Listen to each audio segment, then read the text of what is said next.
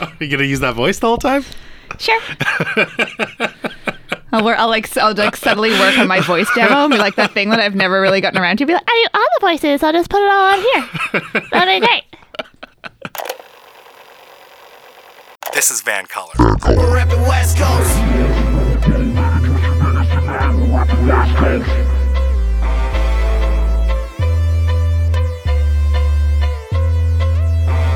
My name is Mo Amir, and today on This is Vancolour, I am joined by a performer, a writer, and a producer of fun times.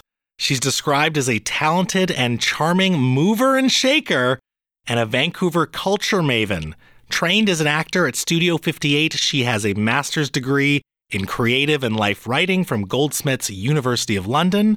But you may know her best as the host and producer of one of my favorite live shows in this city, Teen Angst Night, where brave adults share their embarrassing teenage poetry, journals, songs, letters, and much, much more. It's a show that landed her spots to perform in the UK for the Latitude Festival and, of course, the US at Bumbershoot. She even compiled and edited an anthology of embarrassing teenage writing called Teen Angst, a celebration of really bad poetry. She's also the creator and producer of Say What? readings of deliciously rotten writing. She's got expressions for days that you've definitely seen in commercials or on a TV show, or maybe you caught her name in the credits as a story producer. She is Sara Bynoe. Sara, how are you? I'm good. Wow, you really did my full bio. I don't think I've done anything else but all of that. No, I I cut a lot. There was so much I had to wade through. Oh, that was a website. Yeah, I just put it just it just kept adding to it over the years. I did this other thing. I don't think I've updated it in like five years. So sorry for overwhelming you with information It's a about lot. my It's life story. impressive. Yeah, I know. I'm stoked to have you here. Uh, thanks. I'm very thrilled to be here. I'm nervous, excited. I have to admit, I'm not hip with the labels, but your shows, Teen Angst Night and Say Wha, it's not Say What, Say Yeah, Wha. say what with it. uh, an interrobang. Right. Question exclamation point. Is that what you call that? That's what it's called. oh. Yeah, we're learning already. I'm learning so much. Your shows, Say Wha, Teen Angst Night, Mm-hmm. They're described as alternative comedy shows. What does that mean? Oh yeah, um, by others perhaps. Oh, how do Um, you describe them then? Sometimes the easiest way that I will describe it, uh, I call it verbatim comedy, Okay. which maybe comes from my theater background. There's a big wave of verbatim theater where you take actual text and you turn it into theater. You take like a trial from you know a court and you make it into a play. Um, I take actual things people wrote and I turn it into comedy. right. So teen angst is where people get up on stage and read horrible things they wrote when they were teenagers. Yeah. And say what is funny people making fun of bad books. Right. So they're all sort of like text based. It kind of blends, I guess, maybe all my interests.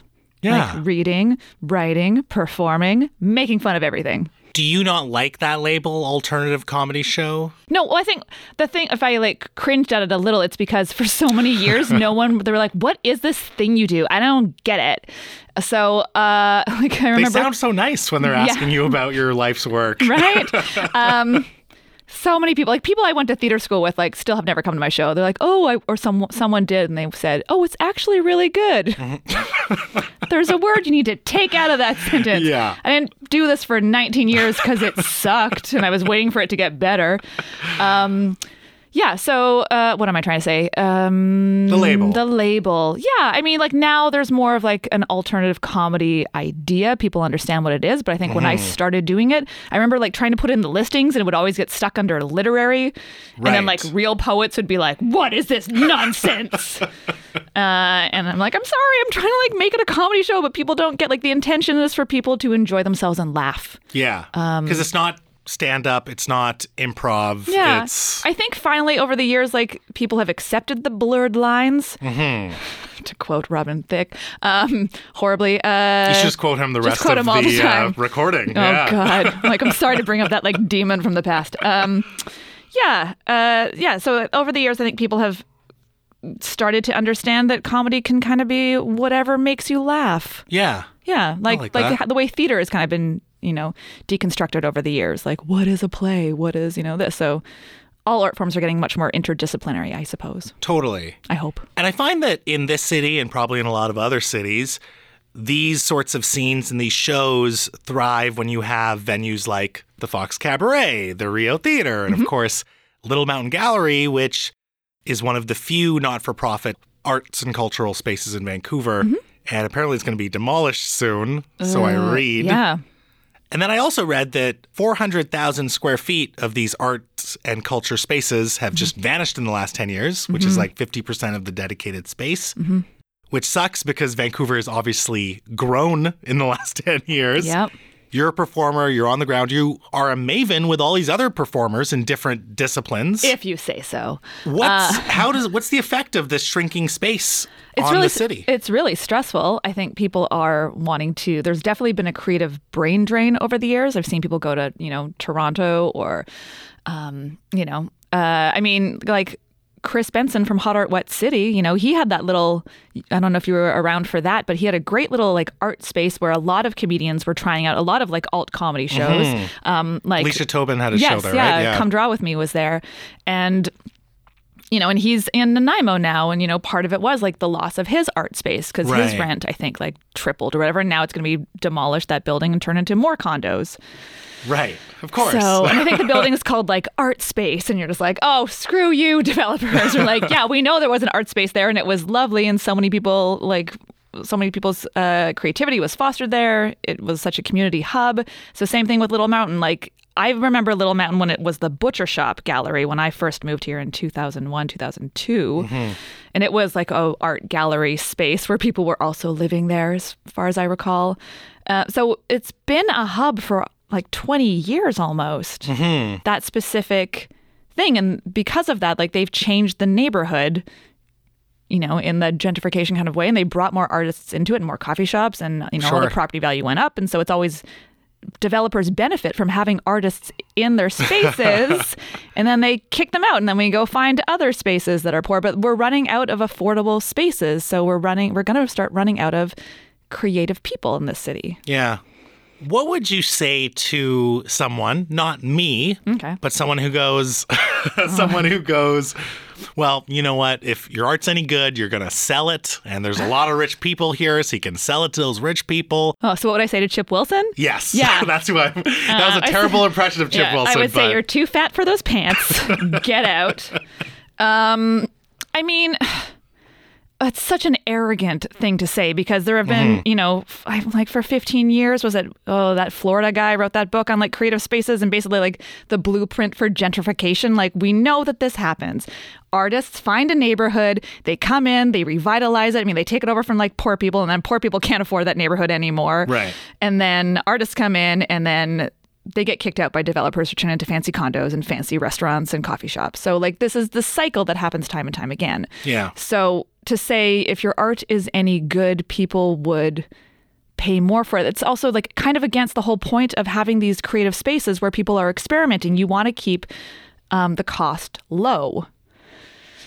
So, yeah, just I would just say f you. I don't know, like you, you don't get it, man. You're not an artist. You're just you're all about the corporate machine, and you're breaking the creative soul of this city. Well, let's touch on that. What does that mean for the city ultimately if artists have to leave or there's just not as many artists being able to experiment and try new things and become interdisciplinary and Mm-hmm. you know add to the the landscape if everyone looks the same what Yeah, what's this city's gonna suck. um, yeah, right. I mean, I don't know. I'm not a developer. I'm not in that world. I'm, you know, I'm I'm hanging out with the weirdos, and it just breaks our heart that there's like the being able to pass on, um, you know, like knowledge and practice to younger generations, and like arts will always sort of find a way. But if it ends up just being I don't know. There's a lot of things that we're losing right now in this city, you know, um, about arts coverage. Like people aren't able to maybe like connect with some of the cool things that are happening because there's sort of no centralized way. Like everyone's dropping off of Facebook because it's evil, and you're like, where do, where do I find out about cool things that are happening? Um, yeah, I don't know. There's just a lot of nonsense going on and I don't know how to make it better. Like I wasn't in the Fox until like 4 years ago and cuz I was at the Cottage Bistro where uh, shout out to Eugene, the owner there, you know, would just let like anyone kind of do a show for free. You know, it's like a blues bar. It's a like a weird vibe, um, but it's he's like one of these people who's been fostering like artists for years, and like no one respects or really shouts out to that. But like Yeah. people, you know, obviously want people in their like restaurants or their spaces in order to buy things so that they can pay their rent. So, you know, sometimes there is a reciprocal relationship of having arts in your space. Um, but when you have like a dedicated arts only space like Little Mountain, which just does shows, like there's nothing happening during the day there besides maybe like some workshops that comedians are putting on. Um, you know, you're relying on a, like a small uh, time to make money. I don't know where I'm going with this argument anymore, but uh, I'm enjoying it. I know. I'm like, it needs a conclusion though. Um, yeah, it's just like it's like that value of commerce over art, and I don't know. I was reading an article on CBC this morning that talked about some theaters like um, the Factory Theater and Theater Passe Muraille, and they're starting to maybe lose their spaces. And there's some ways that like the city can help out cultural spaces by like not charging them like property taxes and like having city owned buildings but then those city owned buildings are you know not maintained well and then they end up being inaccessible to people or they're like just rotting like in Vancouver everything just turns to like mold if you leave it for like a month Yeah. Um, I imagine that there would probably be some sort of density trade offs as well. So, okay, if you're going to develop this big building and you're going to have some retail and you're going to have some condos, mostly condos, you have to have some sort of community space, which could be, you know, an arts or cultural space. I don't know how that would work, but it seems very doable, especially when the city forces, you know, Westbank to make a public art installation and they give us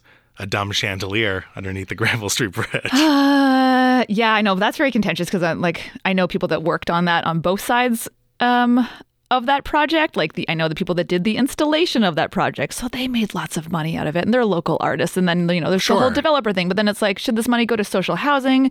Should it go to art that you know? Yeah, an art space where people can, you know, have access and do more art things than just one chandelier that spins what like once a day.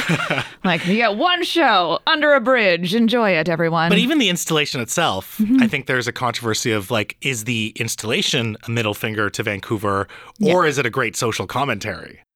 Uh, yeah, right. We'd have to ask the artist, or art is, you know, in the eye of the beholder. um, yeah, it's certainly the optics of it are That guy sold his art to millionaires. Yeah. Oh, yeah. I think he's been doing it for a while now. Uh, yeah, I don't know, right? Because we're also dealing with like a huge housing crisis, so that's also pushing out artists, you know. And like, do we go to City Hall and have this debate? Like, should the money go to art spaces or people being able to afford rent? Like, Yeah. to having like first responders actually live in the city where they're expected to be first responders of, you know? Mm-hmm. Because if the city ever has like a major emergency and people are like commuting in from Abbotsford, like they're not going to be able to help people in Vancouver Right. if they're having to live so far away. So No, of course. It's it is complicated. I I wonder if everything's garbage basically. Everything's terrible. Let's touch on this thing that you just talked about, which is the coverage of local Mm. arts in the media. There was a great photo that you made me aware of. It's from 2014. It's the front page of the West Ender with you and Dino Archie and Ivan Decker. Oh. I was just showing it Paul around, be like, look at this thing that happened once. People used to care what I did. You showed it in one of your shows, and then I asked if I could see it. Oh yeah, that's right. Okay, I did do that. but I posted that thing on Twitter Yeah. as sort of a bat signal to get you and Paul on the show because Dino and Ivan have already done it. Yeah. And Vancouver journalist Jen St. Denis commented how she missed the West Ender. Mm-hmm. And then you also commented how you miss the coverage, the arts coverage. I miss all the coverage they gave me. They were very kind to me. Oh, just your coverage, not I the mean, art obviously, I'm going to think about myself first, but yeah, like they did have some great. I mean, if they were able to like put me in there for my weirdo events and never being able to afford like ad buys with them, um, I much appreciated that. Yeah, fair enough. Yeah. When it comes to media coverage, Mm-hmm. How well does the city's media and let's say new media as Mm-hmm. well, because you do have, you know, like the Daily Hives and the Vancouver's Awesomes and the online Yeah. Georgia Straight, how well are they covering local arts? I don't see them on my social media feeds very often. Um, for the type of shows that the people at like Little Mountain are doing, or the Fox, or like the Rio, um, like all the weirdo performers, I don't see them. I don't see my friends sharing coverage from any media, which is mostly how those medias probably get into my feed. Um, so, I mean, I can't without that bias know if they are covering it. But I know from like I've worked as a like a publicist for like independent arts every now and then and it's so hard to get coverage and it's like Yeah. unless you are the arts club like bard on the beach like you're not even guaranteed a review in theater anymore Right. so um a podcast. yeah so yeah right oh my god there's so many podcasts in the city that no one is paying attention to whatever everyone knows you were what like some one of the top in Canada. You were sharing that the other day. You're was- doing fine. I was You're doing a great day. job. I got to let people know what's Yeah. up. No, I, I'm not. I'm not complaining, but I am curious in terms of just the local scene. Like, do you feel that coverage is also shrinking, just like the all of it's shrinking. are? I mean, all of local coverage is shrinking. Whether Yeah. it's stuff that's happening at City Hall, um, the protests that are going on in the city. Sure. There's so much just stuff. less journalists There's just yeah, ground, too, absolutely. It's all fractured. There's like no money. People are not buying. You know, advertising because it's all going on to Facebook or Instagram, and like, Lord knows if that's even like seen. yeah. Remember, I tried to buy an ad on Instagram like a couple years ago, and they sent back like, "We are charging you zero dollars because it had zero impressions and no one clicked on it." I'm like, I wanted to pay you money. I was just not worried. Like, no one is going to Was be it political? interested. No, it was just like for a show. Say what or Teen Angst. I tried to like, let's see how this works, Interesting. and it just showed it to nothing. Maybe I did something wrong. I don't know. But I was like, this doesn't even work. Like, what is the point? Yeah. Everyone's just like, no, you have to expand your circle. You need to like everyone back, follow everyone, and then your circle will grow. Like, I'm like, I don't want to be my own brand. I want people who are good curators in the arts, like uh, like Scout Magazine. I mean, I'm also biased because they've sh- gave my shows a lot of shout outs, you know, but they like do an interesting, you know, curation. Um, same with the Georgia Straight when they do like their 40 things to do in Vancouver, and it's everything from like culinary events, cultural events, like weird arts and comedy events. I do find that there are some of those online sources, especially for like the things to do this weekend, Mm-hmm. that do will have the listings. But uh, yeah, I mean, so much of it has to be word of mouth and like Mm-hmm. telling people, bringing your friends, which I do to your show, by the way. Oh, the twice, you. the two times I've been, because I've only learned about it recently. Yeah, yeah, yeah.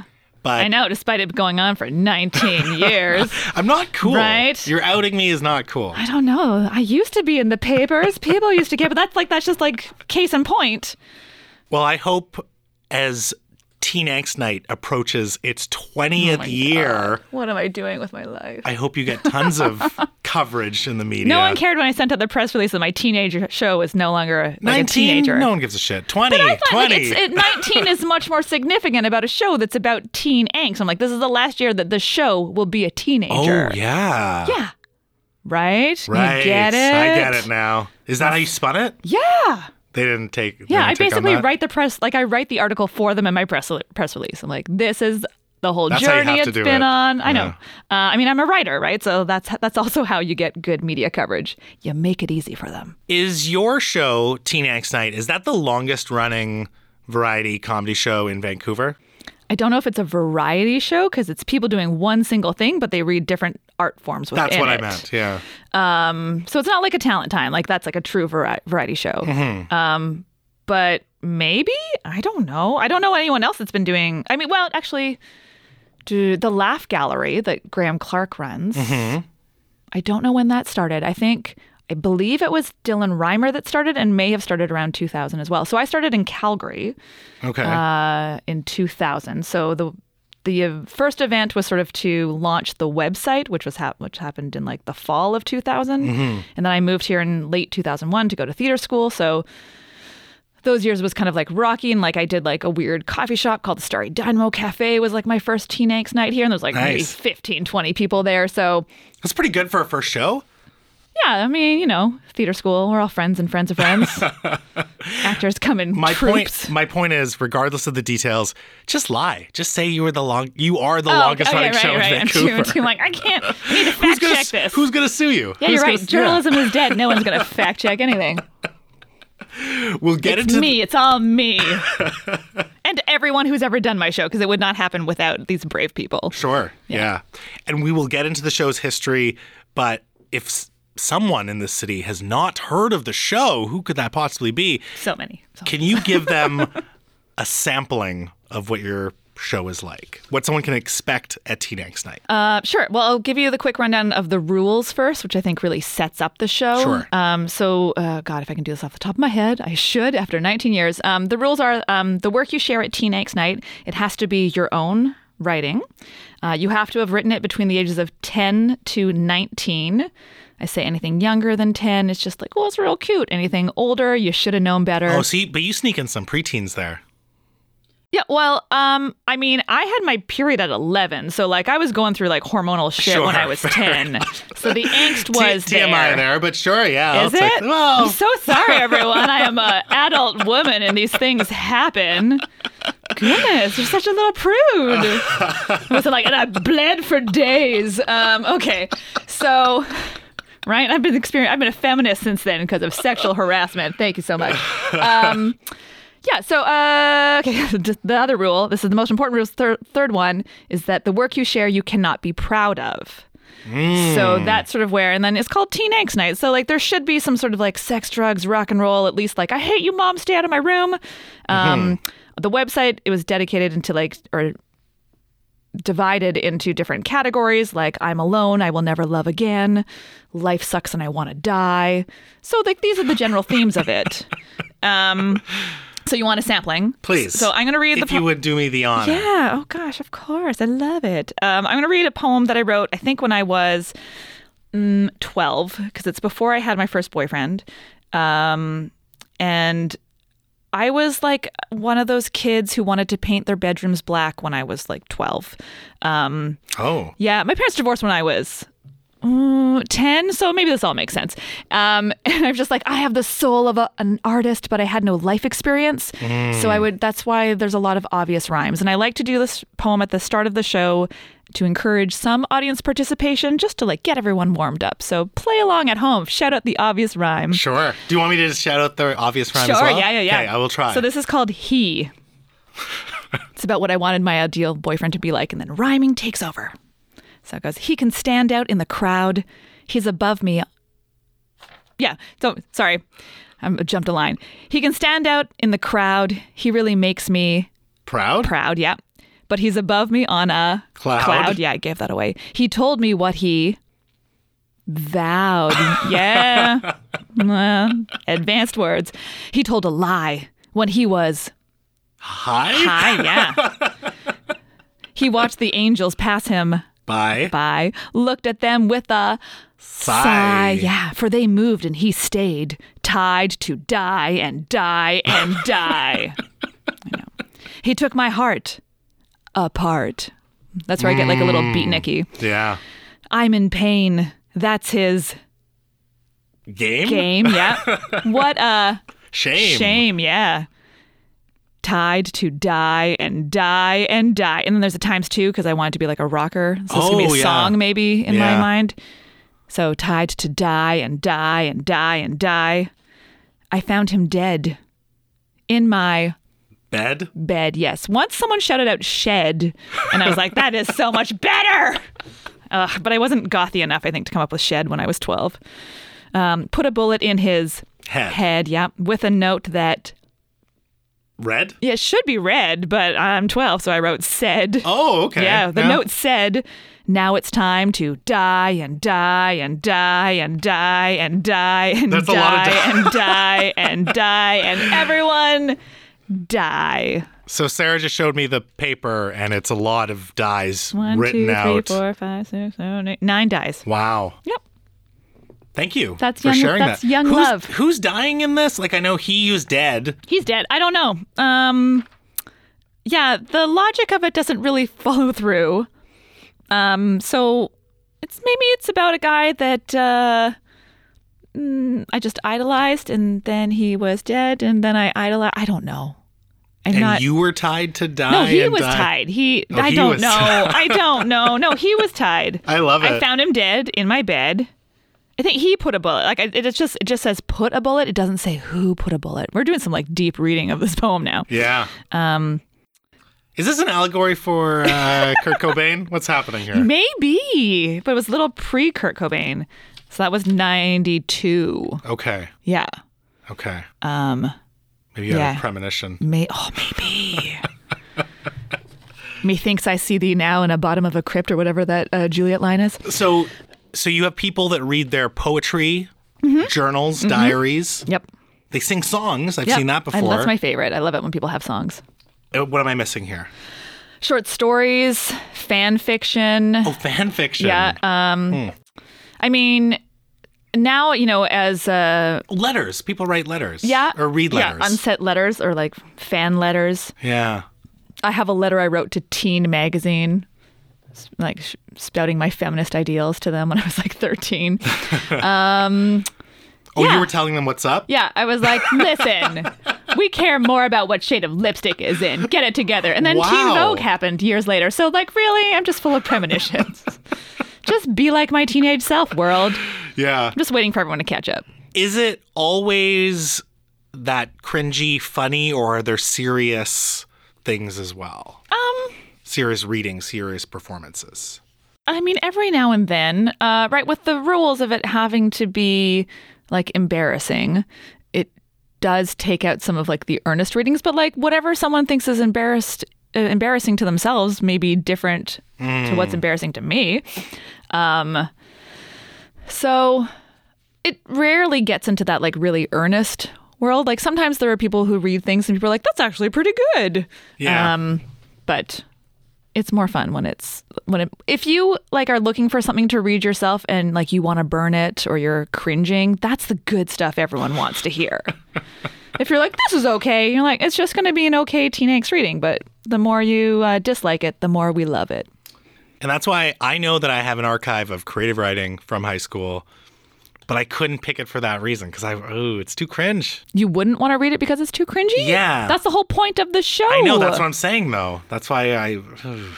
But have have you not like because you've been to what you said two shows now? Like have you not been inspired? Like people have read some like embarrassing stuff and you're like, "Ooh, my stuff's worse than that." I'm inspired by them, but not to emulate them. Okay. I don't get it. It's, a, it's I don't know. It's a lot of bravery. It's really cool though. It is really brave. Yeah. Walk me through the whole story of this thing being put together. Like it's such a beautiful and simple concept. I think a lot of people have these artifacts from when they were kids or teenagers. Mm-hmm. How did you start this? Oh, it's a weird story. Um, so I was in uh, theater school in Calgary, um, like 18, 19 years old, and I was on the phone with a friend back in you know the late 90s, as we used to have epic phone conversations. Yeah. uh, and Do you have your own line? Uh, no. but I basically took up. We had we had to get call waiting because I was on it too much. Um, no one ever called for my parents. It's fine. Or my brother. It was all about me. Um, so we were just talking, and I came across this binder that my high school boyfriend gave me that was full of his poetry that he'd written to me. Um, yep. Uh, we dated for all through high school, uh, and he was like in seven different bands. So I had a lot a lot of material in there. And I was like, let me pull this out and make fun of it because I was being really mean. And there was one poem that was something like, Together we've walked down a path made for two, but with my peripheral vision, I have seen your eyes divert to the path made for one. Wow. That was like such an obvious metaphor for like, yeah, that's exactly what's going to happen. Um, and we just made fun of it, and I then she laughed, and then I felt bad, and I was like, wait, wait, wait. Like I have poetry that I wrote when I was a teenager, and like I'd always kept them. Like all the stuff that I wrote when I was a teenager, like journals. I knew I was going to keep it for a reason, and I didn't know what it was, but I knew I had to like archive it, and like everything was dated. Of course. I just sort of like had this like obsessive compulsive impulse. And uh, so I read my stuff and uh, realized it was much worse. and she read some of her stuff and we laughed and then just sort of evolved over time. I, you know, it was uh, right like late 90s, early 2000. And um, my brother was getting into web design. And I was like, what if we made a website that would be like teenangstpoetry.com where the world could like send me all their bad poetry because you couldn't like upload things to websites. There was no um like blogger wasn't even a Yeah, thing. you had to make a site. Yeah, they had to like design everything. Like I remember one time asking my brother and his friend who was doing the coding if I could find a way to like have a search function where I could find every poem that had the word alone or dark in it. Right, yeah. Like that this whole idea of like tagging. Yeah. And I was like, did I create that? No, but like it was like I Premonition, want, perhaps, right? Another one. me just being. I am. I'm Cassandra, right? I'm just seeing everything in the future. And uh, Did you have a search function? We actually, yeah, we did get it. Oh, yeah, cool. you can find the website on um, internetarchive.org, and it's great because it's like my my brother made this funny little flash animation, so it's like half my face in a circle, and then there's a little tear that drips down, drip, drip, drip, drip, drip, drip, and then like at the top like bar where like the website like teenagepoetry.com is, it, it sort of rumbles, and you get new like lines of poetry, like you make me feel creepy and bad. Die and die and die. Like my heart is a black soul of death or whatever. Wow. Yeah. I was really impressed by Okay. being able to do that. So your brother's putting together this website. So the website came first before the performances. Yeah. Yeah. So how did you jump from website to? Well, I was an actor, so I had to be on stage. oh, so um, that's just a compulsion. Um, you know, and also to like launch the website, I'll like, I'll do this thing. And I invited friends and people had their stuff that they contributed to the website. And um, yeah, one friend literally laughed so hard she peed herself. And we're like, there's something to this night. And they're like, let's do it again. And like CBC Calgary, I think, picked it up pretty early on. okay. Like Yeah. the television network. The radio station. The radio station? First, Okay. yeah. Uh, I remember like in 2003, the Globe and Mail did a big article on it.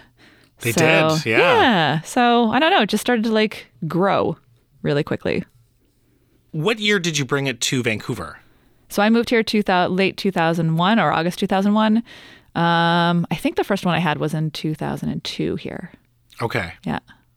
Yeah, you know what? We're just gonna say it. Longest running alt comedy show Sure. in yeah. the city. Right. Why not? We're gonna go with that. now there have been a lot of similar shows that have kind of popped up over the years. Oh, have there? Apparently, allegedly. Okay. You're the originator though, right? Time would say so. Time would indicate that. Yeah. Mm-hmm. Yeah, that's another thing people got to know. That, that you, this is your idea. But try being a girl from Calgary, you know, who's just like 20. yeah. No one's going to listen to her. You're not in a media center. Listen, I'm not saying you should lawyer up. I'm just saying you should advertise that as like the original. You heard it here Uh, first. Sure, sure. to add one more thing to the poster, be like, and it's also it does say running since 2000. Yeah. Yeah. But you need to put those like Why? statements. Why? Why do I need to fight those battles? I know that I'm the first one. I just put Do I need everyone to know that, or do I need them to like send me a link, be like, "Hey, there's a show that kind of sounds like your show," and I'm like, "Yeah, I know. I know it sounds like my show." as your friend, I just want to see you get that recognition. That's what yeah. I'm saying. But I feel like as uh, an artist, it's hard to like I've been tooting my horn for a long time with this show and like Mm-hmm. to be like, and it was me that did it first. it's just like it just seems so bitter. That's not bitter. I don't know. Yeah, I mean, it's nice that someone I else. It's I- nice that someone else says it, but if I go around saying it, it just seems like, well, she's bitter. Nothing ever happened for her. Like I was in develop for development for so many things Yeah. that didn't fly. As I was, yet again, this seemed maybe this this is what I'm. Maybe this is my story. I'm just ahead of my time.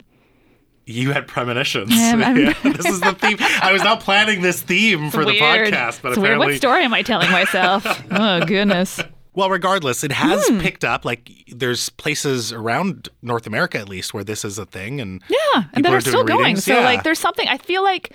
I feel like this thing it really started to kick off around 2007, 2008, and I think it's because like Facebook started to be real big. So you could share things Yeah, everyone was just like, "Oh, oversharing. I am into this." yeah. So, um I was yeah, just an early adopter to the oversharing culture. What is it about digging into your teenaged or childhood past, Mm-hmm. and especially these things that are quite intimate in terms of like what you were thinking and feeling, and then sharing it for strangers for their entertainment? What is it that makes that so awesome? Um, I mean, I think like with all art, we see ourselves reflected, um, and a lot of the laughs from at the show come from people being like, "Oh yeah, that was me. That was definitely me." Or I know someone who is like that. Yeah. um, because these these are really like foundational moments in our lives, and like our worlds are were such small bubbles. Like it really was our school. Like I can't imagine what it's like to be a teenager now with, you know, anyone who's like vlogging and all the social media platforms that they have access to, like a whole wide world that could be their um, their audience. Um, so you know, like that six year old who's a millionaire. Right? un- Like- unboxing toys. yeah, and just getting like hundreds of comments and messages all day, like that's uh, beyond comprehension to me. So, um, when we share our stuff, um, you know, from our teen years, especially you know us oldsters, um, we're looking back on this like micro, small world that we thought was like the biggest world. And now that we're Yeah. adults, we're like, oh god, like these problems were so minuscule, Yeah. but they were also like really impactful, and you know they laid the foundation for who we became. And some people are still the same person, and some people are like, oh no, I was an idiot. um, like. And those are also really fun to share and to listen to. Um, yeah, we're all like everything's new when you're a teenager. Like I love it's maybe less rare that people are brave enough to read like first sort of sexual encounter stuff, but that's all everyone's always like really titillated because I feel like we just go back there as an audience Yeah. to like when we had our first experiences. Right. And that's embarrassing and awkward and like you're of course you're going to laugh at it. Yeah, yeah. It it is still, I think, symptomatic of those teenage years that you think that whatever you're going through, no one else has Oh, yeah. ever been through. Because I remember giving my younger cousins advice on stuff that they were going through, and they're just like, "How would you know? You don't understand." I'm like, "Here's how it's gonna play out," and I like ran through the scenarios of like, it's either gonna go this way, or it's gonna go that way, Mm-hmm. and then they came back like months after, like, "How did you know?" and it's like, well, because I was there, and I also thought that I was super unique and this was super special, but it's not. Yeah, it's, just a universal thing. Yeah, it's Yeah. like one of the categories um, when I started it was I'm alone and no one understands my pain. like no one, but you're like my best friend felt the exact same way. Like four blocks away from me, we were all just like I'm no, I'm alone. No, I'm alone. Like we're all sad and alone, and that's what binds us together. You're also hanging out and lamenting together. Yeah, right. How many categories did you have, or do you have? Um, I had I don't do it so much at the live show because it just seems like weird. But when it was just like when the the website only focused on poetry because it just seemed like an easy thing to post and it wasn't like forever scrolling. So Yeah. what do we have? Uh, so breakups. I will never love again. More than like, which is love poems because I wrote a love poem called Oh. More Than Like. You like like someone. Yeah. Um, yeah, I'm alone. No one understands my pain. Obvious metaphors, which is like life is a mountain, or I wrote a poem called I am a rose. Um, school, which was poems about like cliques and what I call it math class. Um, life sucks and I want to die. So like the suicidal. I shouldn't laugh at that, but Well, I mean, we can laugh because we're still here. Like the thing that you know about teenage, like I do give money to charity, um, you know, for youth-based, um, yeah, charities. Uh, I think it's good to pay back, and the fact that like we are attending or participating in Teen Angst means we survived it, and not everyone is so lucky. yeah. Um, so we do have I that perspective. I was just laughing at that over dramatic person who's just like, I will fucking die Yeah. if this happens. Yeah, that's also a part of like Yeah. like it's just so much melodrama and Yeah. hyperbole. Uh, okay, the "fuck you, you don't understand me" poems. Oh. yeah. I feel like there's a lot of overlap between these Oh yeah, they're definitely. You could be like in multiple categories at once. Uh, political action, fight the power poems. Oh. I was really into those in high school. Pointless ramblings. Uh, I say poems that made up of words that the author thought sounded good together. So he is, I think, an example of that. It's Just a. Pointless rambling. Yeah. And like, what is it about? I don't know. Odes to people that felt your pain, like Kurt Cobain. Oh. Wait, that's the t- that's the name yeah, of the yeah. category? Oh, that's awesome. Okay. Um, and then I have like for fun, just like silly poems. And then uh, then I had an other category of like people that contributed them, like that they thought it felt somewhere else, it fit somewhere else. Oh. Yeah. I didn't count, so I don't know. Maybe it's like ten or something. Looking at the collection of teenage writing that you have read, and you've obviously given this a lot of thought over the last 20 years, Maybe not, but yeah. do you think people change from when they are teenagers? Does everyone change? Or are some people essentially the same? Are all people essentially the same? I don't think there's a definite answer to that. I've some there's definitely some people who've changed drastically from who they were. Um, especially like the men that perform or read their stuff at Teen Angst Night. You know, like uh, this is great guy Gabby who reads a gangster rap, and he, whenever I make him do it because I love it so much, like I want to hear it like once a year. Um, he always prefaces it by being like, "I'm a feminist," like Yeah. I have a daughter. Like, this is not who I am today. And then it's just like, motherfucker, motherfucker, bitches, bitches, bitches. It's, Yeah. like, it's hilarious because the contrast of who he is now versus like what he was as a teenager. And he knows like it also was performative. Um, so, yeah, so some people are very different. Um, and I mean, like, there's definitely elements of like who I was as a teenager where that was like sad and brooding and felt like no one understood me. Um, at my worst times, there's that. But I think certainly what I've learned through teen angst is that no, everyone feels the same way. Like that there is this Yeah. beautiful universality of our pain. Yeah. Um, and if you can laugh at yourself, you're just going to do so much better. You know what I often wonder in this realm? What? How you described those teenage worries being so minuscule. Mm-hmm. I wonder, currently being in my 30s, Mm. when I'm older, am I going to look at what I'm worrying about today and be like, whoa, that was nothing, I hope so. right? But it's all, yeah, right? But then why? But I'm stressing about it now with the knowledge that Yeah. it's going to be minuscule in the future. It becomes this weird thing. Yeah, yeah. I'm It's just like a in. human trait that we just want to like make things out to be bigger than they actually are. I mean, like if we were to like look at it maybe from like in like a Zen Buddhist perspective, Please, like that's the perspective right, I want. that's that's what I know so much about. um, I imagine that this is all like nothing, and like we should just be in the moment and appreciate what we have.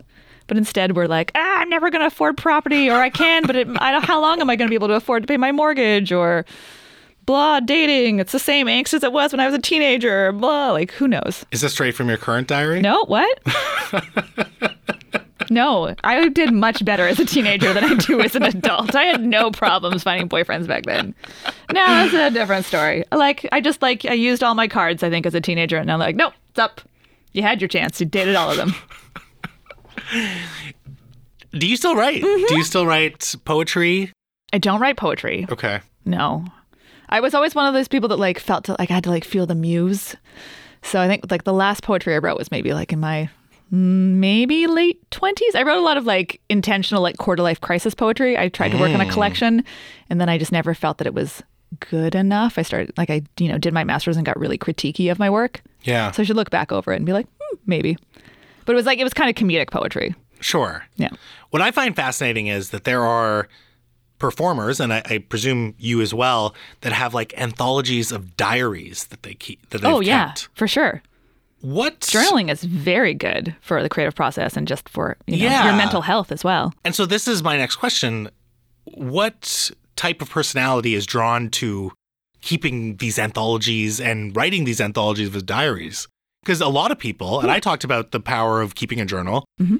A lot of people are like, "Oh, that's too much work," or "I tried it, it didn't, you know, it doesn't work out." But there are people that do still, as adults, journal Yeah. in some capacity regularly. What does that say about that personality? um, that they're the best. They're the best kind of people.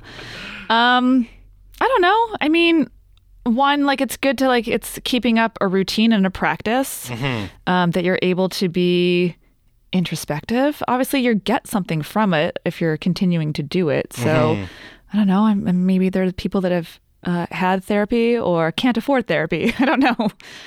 But I don't know. they're, they're my people, so I'm I can't I can't say I don't know if I've never like studied like who are the people that journal, but um, I know especially like journaling by hand. I remember I had a lot of teachers that were like, "Get away from the computer! Like you you have a different voice when you write by hand." Yeah. So I don't know.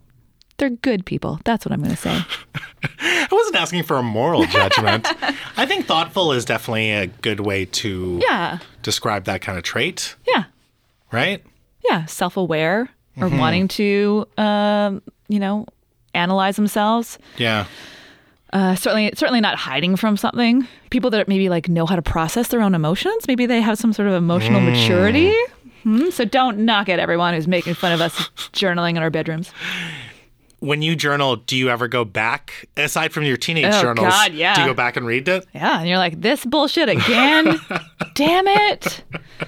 That's that's like the beautiful thing and the sad thing. Yeah. Where you're like, oh, I really did. I did do the work on that. Good for me. And then some stuff you're like, ah, it's just forever. I'm just forever gonna feel this way. Yeah, Maybe. maybe. I don't know.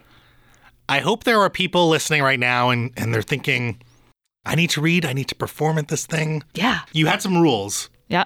Anyone can sign up, right? Um, yeah, there's a form. Um, every time uh, I'm producing the show, I have like a Google sort of uh, Google form. So you've got to fill it out. Um, yeah, there's not really like a, You have to have the material. Uh, only once did someone like get up and do like a weird performance art thing. Uh, that was a long time ago. that they had allegedly done as a teenager? No, it was a weird like m- I think it was like a character like that was a teenager. Like I just don't think they got the night. It was very strange. um. So yeah, like there's yeah, if you have the material and you agree to those rules, which will be read out at the show, Yeah. um, because if you get up and read anything that doesn't fit those rules, it'll just make it look weird for you. yeah. Um. Yeah, I encourage you to get in touch. so you don't vet beforehand. Not really. Um, sometimes if it seems, uh, I think I'm a pretty good judge of character, and like I ask people to write their own sort of bio, and sometimes it seems if they they're not quite getting the tone of the show, um, I will phone them and say like, just wanted to check in if you've ever seen the show before, what you think about it, what you're thinking about reading. Um, and I think only once has that led to someone being like, "Oh, yeah, I totally misunderstood what this was." But you know, the thing So I've learned perfor- about Hmm. you have performers at the show who have never seen it before? very rare, yeah, Yeah. or like their friends have like told them about it or whatever. Oh, gotcha. Yeah, yeah, yeah, Okay. yeah. just ve- then those people are very brave. Yeah, Yeah. apparently. Yeah, I'm always in awe. I'm like, oh, you've never, oh, cool, or like, you know, they heard about something similar elsewhere, and they're like, I'm going to do this, give it a try. yeah, then they found the original. Yeah. The OG. That's right. and if that isn't enough, you have a second show Mm-hmm. That's approaching its 10th year, Say Wha. Can you tell me about that Yeah, briefly? it's a bit on hiatus. Uh, I haven't. I last I did one in the summer. It used to be regular, but running like regular shows is exhausting. I imagine so. Um, certainly, like when you're like me and you have like 20 jobs and you're doing all these like weird commercials all over the world, and you're like, oh, okay, I'm gonna make it all work. Um, so Say Wha is um, another verbatim comedy show where funny people read from terrible books. Um, so it was inspired by uh, when I lived in London. I went on like a weekend holiday with some friends. We stayed at a hostel in Bath, and there was like just on the couch when we sat down was a weird romance novel called Dark Avenger, and it was like a really, ooh, like a strange kind of rape fantasy. Um, it was like Nikos.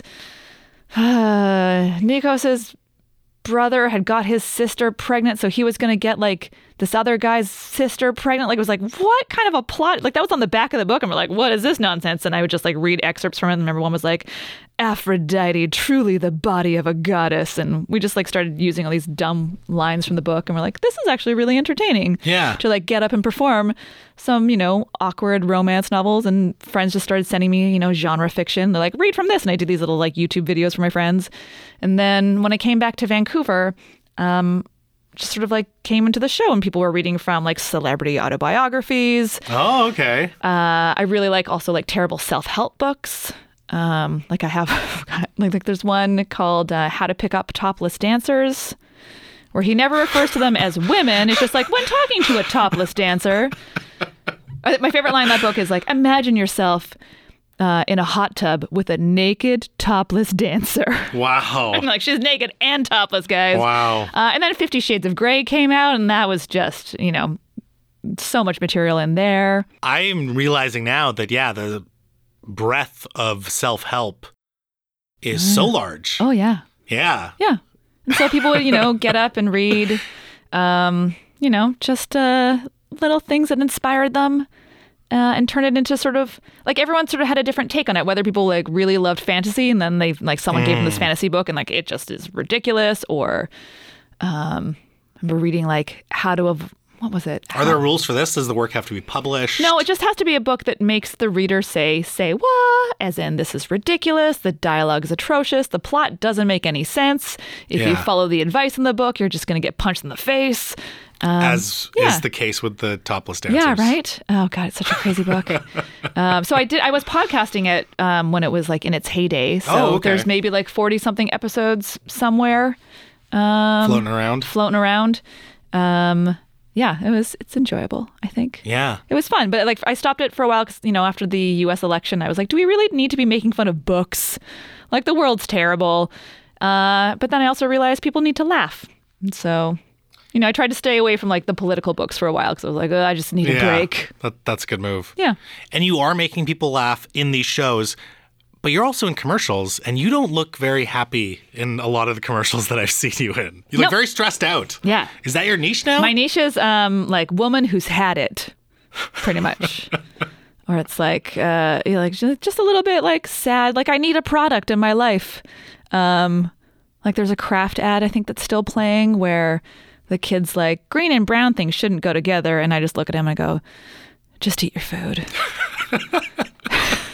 and then I like my improv was like I turned around and I had like a and then we give him Kraft dinner and then Enya plays. Da, da, da, I don't da, understand da, this ad. da, da. It's funny ad.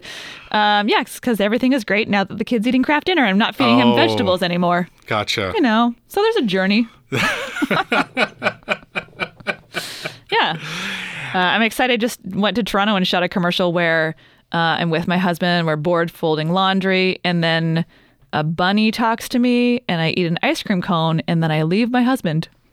It's great. Like this is a real. Like I can't Does wait for the it to come bunny out. give you the ice cream cone? yeah.